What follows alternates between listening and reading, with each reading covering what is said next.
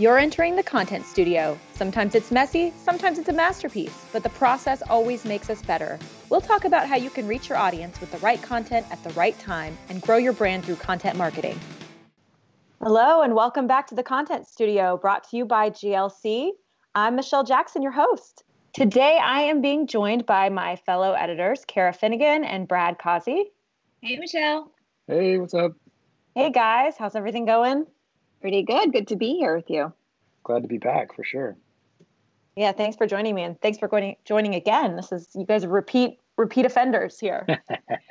You know, on our last episode, we talked about really thoughtful, smart content planning and how that can help carry out, make your content work harder for you. And I think this theme of making your content work harder for you is so important. One of the ways that you make your content work harder for you is by looking at ways to sort of like breathe new life into existing content and making your existing content new again. And I think it's something that, at least for the three of us, we've talked a lot about. I think that all three of us are pretty passionate about it and are trying to find ways to help our clients do this um, with their own content programs. Yeah. And I mean, there's really a lot of reasons to do it, right? Because it's not just about the fact that we're all busy. And, you know, of course, that's part of it. You want to maximize your resources, right? Like you don't want to do things over and over again if you already have what you need. But there's other reasons, you know, you're hopefully always trying to engage new audience members and kind of grab that new person that has never seen your content before. And so presenting it in a new way and even just unearthing it again gives you that opportunity to reach those people who maybe haven't seen it before. You shouldn't be afraid to take that opportunity to, to get those people looking at you who haven't yet. So that's another reason to breathe new life into it. Yeah. One of the words that I like to use when we're talking about this is refinement. Uh, you know, there's a there's a connotation of repackaging and repurposing. But when you think about it in terms of refinement, what we're talking about here is primarily in a digital space, looking at the analytics for a particular piece of content, understanding engagement, if it is a popular piece of content, trying to understand why. And once you start to really dig into it, you have the opportunity to refine the message, you know, refine the S E O, add new content to it. If it's an article, think about additional multimedia content like video or infographics, you know, to really breathe new life into the piece like we're talking about. Yeah, and I think it's important to put a process around this idea of repurposing and refining existing content to create new content. The most important part of that, or the first step in that, is essentially a content audit where you can identify, okay, what content have we produced in the last six months, or um, if you're doing it annually, in the last year, what's worked, what hasn't, and what can we do to improve upon what we've been doing and give it new life. Yeah. And I think it is important to look at those metrics, both from, you know, obviously your website, but also your social, um, what's getting engagement, what type of engagement is it getting? And also, as you said, Michelle, what's not working? You know, if you're a healthcare organization and you have a really big event every year and you notice that the metrics around those, the promotions of that aren't good. So that's telling you it's not working. You have this important piece of content or this important message every year that you need to get better engagement for, that tells you if it's not performing well, that it's something you should invest in repackaging in a way that might gain, gain that engagement. And part of that is, you know, another reason to, to invest in this repurposing is to reinvigorate your S E O around it, right? Because if people, you know, we talk about it all the time. If people can't find what you're creating, then it doesn't matter how good it is, right? So you want to make sure that Um, that content that is your bread and butter is able to be found. And that really is important to invest in, in S E O good practices in order to make that easier for your audience to find it. Yeah, I, I keep coming back to this idea. I guess the point in, in, in something that we've talked about on numerous times, and really the, the purpose of this podcast is that this whole endeavor is a process of refinement, right? You are, you are constantly, if you are being diligent, thinking about how you are delivering content, and then as soon as it's done, you're thinking about how to make it better, how to improve, how to make it go further, what's next. you know, sometimes we are approached by organizations and our first relationship with them is to do some sort of content audit to find what content are they currently producing, what's working, how do we refine it, how do we maximize it. I think, though, that this is a process that should take place for every organization that produces content regularly. I, I don't know that enough of our clients do it on the regular, and where we're looking at this quarterly, semi-annually, annually, and baking it into our process for content creation. Yeah, I think it's like with anything else. It's like when you finish that project, you finish it and it's done and it's out there. What's next? You know, yeah. All of us are guilty of that. That's just, you know, that's part of the creative process too. It's like you got it out the door. Now I'm ready for my, you know, next creation. And that could be any kind of content, whether it be art or, you know, articles or whatever it is. Yeah. Um, but I think to train ourselves to say, okay, you know, wait a minute, maybe we don't have to just move on to the next thing. We have to look back and, and learn from what we've already done.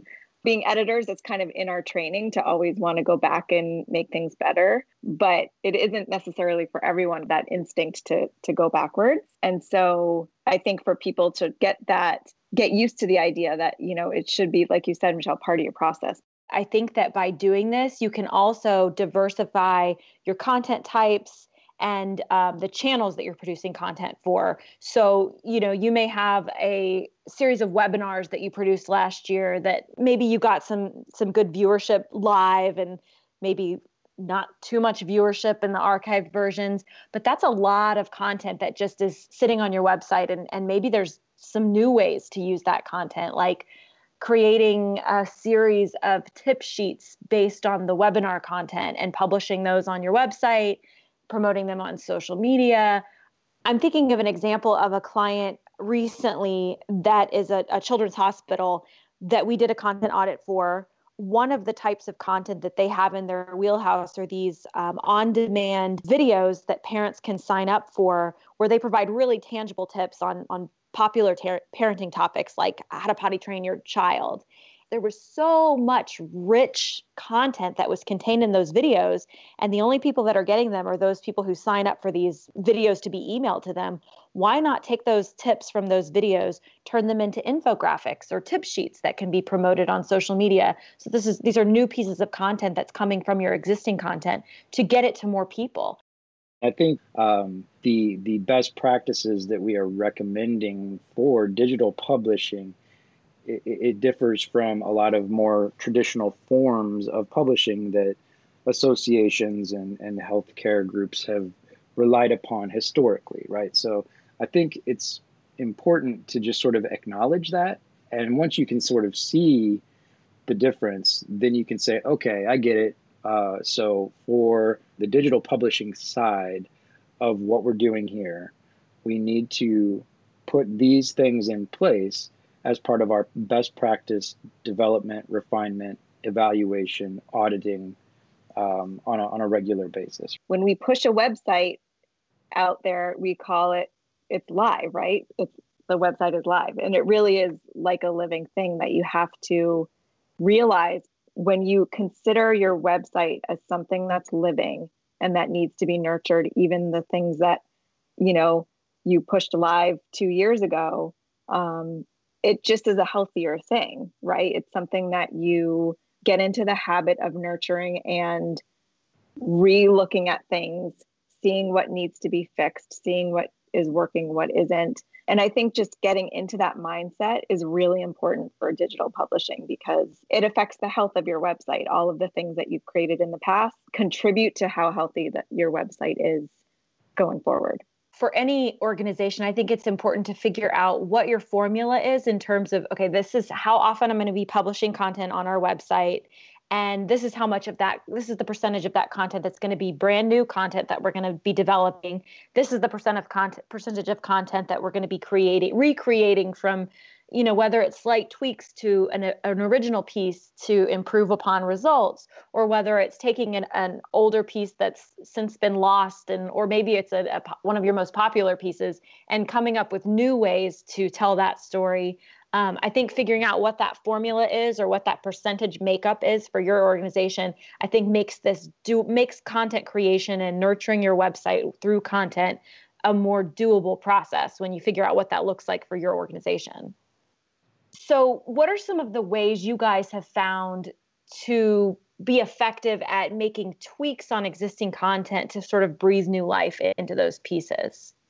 Um, this work doesn't have to doesn't have to take a lot of time, right? Like these these little tweaks can be something as simple as adding an internal link, or you know, adding some a different intro, or changing the date on the post, or you know, breaking it up into multiple pages instead of one page. There's there's quick little things you can do that kind of signal to Google that um, you've you've touched the page, right? And so it kind of refreshes it a little bit.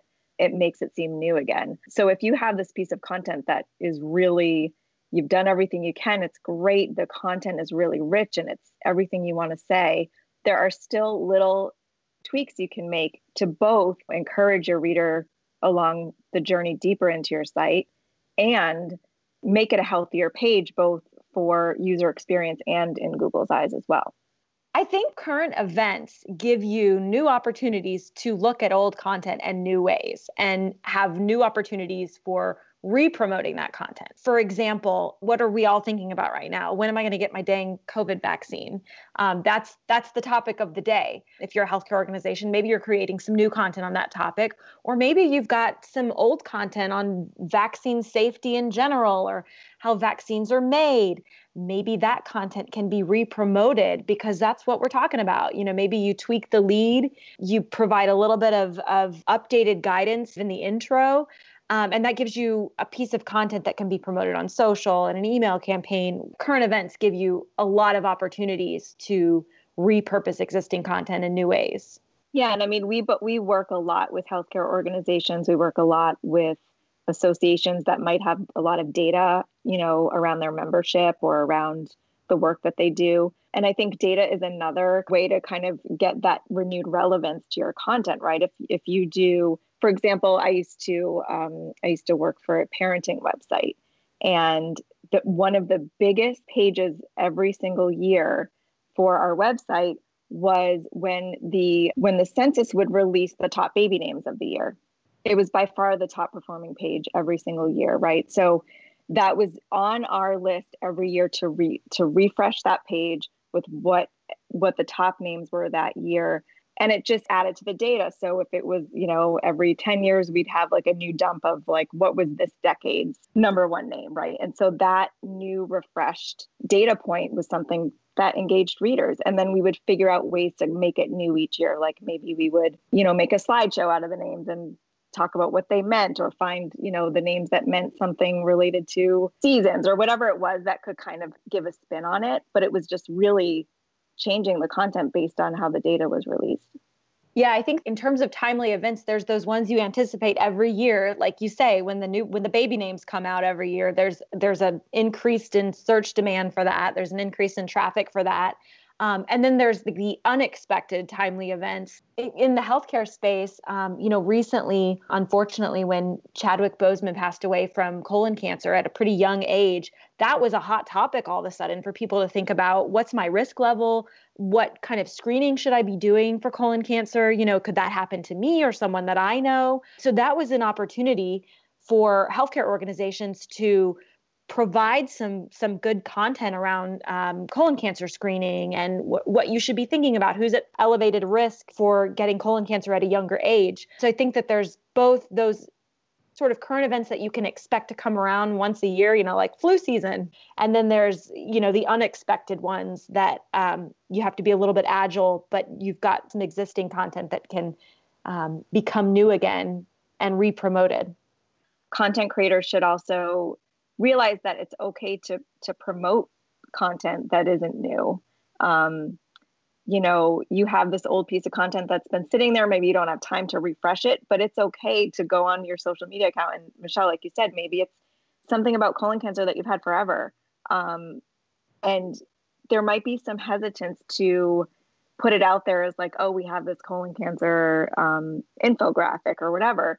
But if it's relevant and it's up to date, promoting it, um, even if it's old content, is encouraged. It's not just not a bad thing. It's something you should do, is kind of look back at what you have and put it out there again. I was just thinking, like, uh, in my social media feed, if something's relevant, Chadwick Boseman's news breaks, and then in my social media feed, there's something about, you know, uh, are you at risk of colon cancer? You know, like, yeah, I'm not probably going to click on that just by virtue of the the connection of the two things. And when I click on that article, I, the first thing I'm going to look at is probably not the publication date. It's probably going to be the information, right? So I, I guess to your point, Kara, if it's relevant and, and it's information that somebody could use, then they're not going to care, right? Yeah. And also, you know, if you're creating content on a regular basis, then within a couple of years, you've got a lot of content. You may know it very well because you had a heavy hand in making the, and creating all that content, but it's likely a lot of that content has not been seen by a lot of your uh, audience. And so you shouldn't be afraid to re-promote it. You're probably the only one that knows that it's, that it's been re-promoted, you know? I think it's new. It's going to be new to a lot of your audience, even if it's being re-promoted. If you look at the analytics for any of that stuff, right, you can you can see how many people have visited that article and say, okay, yeah, um, we we probably have a, a lot more people who haven't seen this than have, and, and uh, we want to try and get it out there to as many people as possible. This idea of repurposing content is done more than than we think. How many emails are we subscribing to where it's giving you a wrap up of the top ten blog posts of the year?